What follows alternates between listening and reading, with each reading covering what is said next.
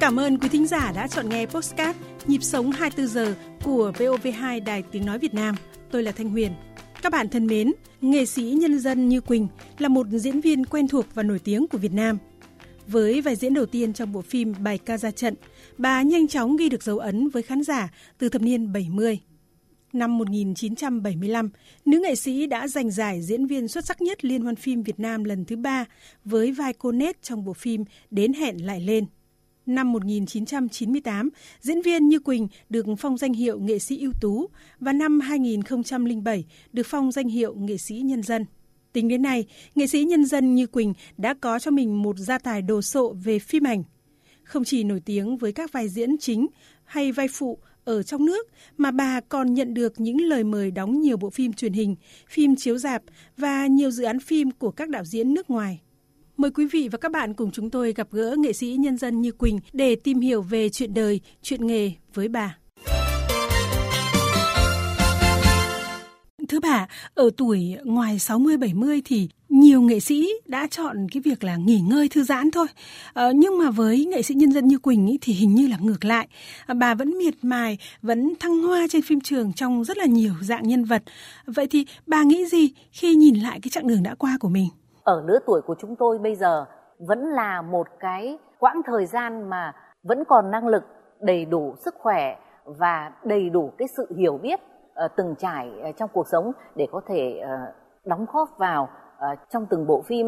Với độ tuổi này mà nếu vẫn còn sức khỏe thì chúng tôi vẫn luôn luôn muốn tham gia làm nghề và làm nghề không biết mệt mỏi. Ở Hollywood ý, thì diễn viên Mary Streep hầu như năm nào cũng có những cái vai diễn để có thể tranh cử giải Oscar, hay là diễn viên Clint Eastwood cũng như vậy. Ngoài 70 rồi, ông ấy vẫn có những cái vai diễn của mình. Thế nhưng mà ở Việt Nam thì các diễn viên như bà và những người cùng trang lứa ấy, thì đã bị mặc định đóng các vai bà hay là các cái vai phụ cho những diễn viên trẻ. Có bao giờ bà suy nghĩ về điều này không ạ?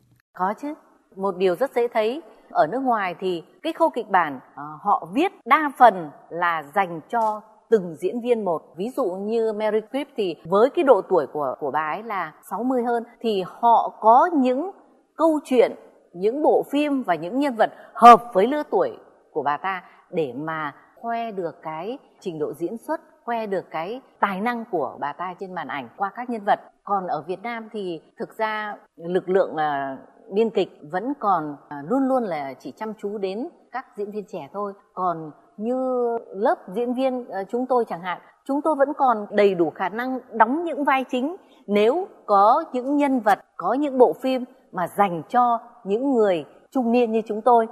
Khi mà nhắc đến diễn viên Như Quỳnh ý, thì khán giả sẽ nhớ ngay đến những cái người phụ nữ tần tảo, cam chịu, hiền lành. Thế nhưng mà khi đóng những bộ phim của nước ngoài hoặc là phim hợp tác với nước ngoài thì bà lại có những cái vai diễn khác hẳn. Ví dụ như là vai bà trùm giang hồ trong phim Xích Lô này, hay là vai người đàn bà ngoại tình trong phim Mùa hè Chiều Thẳng Đứng. Thì bà ấn tượng nhất với vai diễn nào trong cuộc đời diễn xuất của mình? Bộ phim đấy như là một bộ phim đầu tiên tôi được thể hiện một nhân vật phản diện, một bà trùm xã hội đen. Lúc đấy tôi tham gia thì thực sự tôi mới ngoài 30 thôi, rất trẻ và mặt mũi vẫn còn rất là một cái gì đấy con nhà lành, rất là trong sáng. Và ngay cảnh quay đầu tiên khi mà tôi tập cái cảnh đấy, tôi cứ nghĩ rằng là cái bộ mặt rất là thánh thiện của tôi như thế này thì mình phải làm một cái gì đấy gồng lên, mặt mũi mình phải trợn trạo lên các thứ. Nhưng mà đạo diễn Trần Anh Hùng nói rằng chị cứ diễn một cách rất bình thường, như con người chị, như gương mặt của chị không cần phải thêm bớt một cái gì đấy ngoài cái mà chị sẵn có. Thì cái đấy là cái mà tôi rất là ngỡ ngàng khi mà được đạo diễn góp ý như vậy.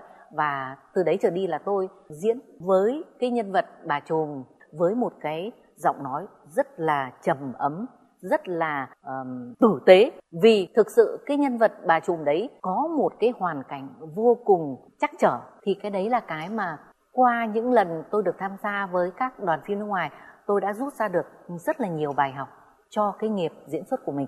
Vậy thì mỗi khi nhận vai diễn thì cái thử thách lớn nhất với bà mà bà nghĩ là mình cần phải vượt qua là gì?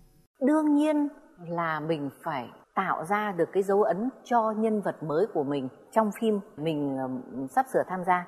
Thêm một cái nữa nếu như nhân vật đấy nó có một nét nào đấy giống với những nhân vật mình đã tham gia, thì tất nhiên mình phải tìm ra được cái cách diễn, được cái cách thể hiện, được cái cách phát âm như thế nào đấy để cho nó khác với nhân vật mà mình đã tham gia ở những phim trước. Bà cũng đã từng đóng một bộ phim mà lời thoại của nó toàn bằng tiếng Anh. Vậy đó có phải là một cái thử thách với bà không? Và bà có thể chia sẻ cái điều này với thính giả nghe đài. Khi tôi tham gia phim đấy, tất cả các lời thoại trong phim mà nhân vật nói đều bằng tiếng Anh. Mà tôi thì nói thật là tiếng Anh tôi học độ 3 lần, nhưng mà cũng chỉ được vài câu chào hỏi xã giao thôi. Chính vì những lời thoại dài như vậy và mình thực sự không hiểu kỹ về tiếng Anh, mình không biết đọc tiếng Anh một cách nhuần nhuyễn, thì mình thứ nhất là mình phải hiểu nội dung của cái đoạn đấy nó là như thế nào, và mình học truyền khẩu, và tất cả những cái đấy đều phải nói đi nói lại, nói tái nói hồi, nói gọi là lầu lầu, không cần ai nhắc mình cũng phải thuộc. Thì cái đấy nó là cái mà thực sự là một thử thách vô cùng cam go của tôi. Vâng, bây giờ thì tiêu chí lựa chọn kịch bản của bà là gì? Liệu nó có khác so với diễn viên Như Quỳnh cách đây 5 năm, 10 năm hay không? Không phải là tiêu chí của 10 năm trước hay là 5 năm trước đâu, mà tiêu chí của mấy tháng trước. Là vì nếu như làm phim truyền hình thì mấy tháng trước mình đã theo đuổi một nhân vật bà nội, thì sang đến năm nay, ví dụ mình tham gia một bộ phim với nhân vật bà ngoại chẳng hạn, thì cái tiêu chí đấy, nhân vật bà nội bà ngoại nó phải là cái gì khác, nó phải là một nhân vật có màu sắc như thế nào, và tự bản thân mình phải nghĩ cái ngoại hình cho từng nhân vật đấy để mà tạo được cái sự khác biệt trong diễn xuất cũng như là trong nhân vật của phim. Trân trọng cảm ơn nghệ sĩ nhân dân Như Quỳnh và chúc bà thật nhiều sức khỏe để có thể tiếp tục niềm đam mê cũng như là cống hiến cho điện ảnh nước nhà.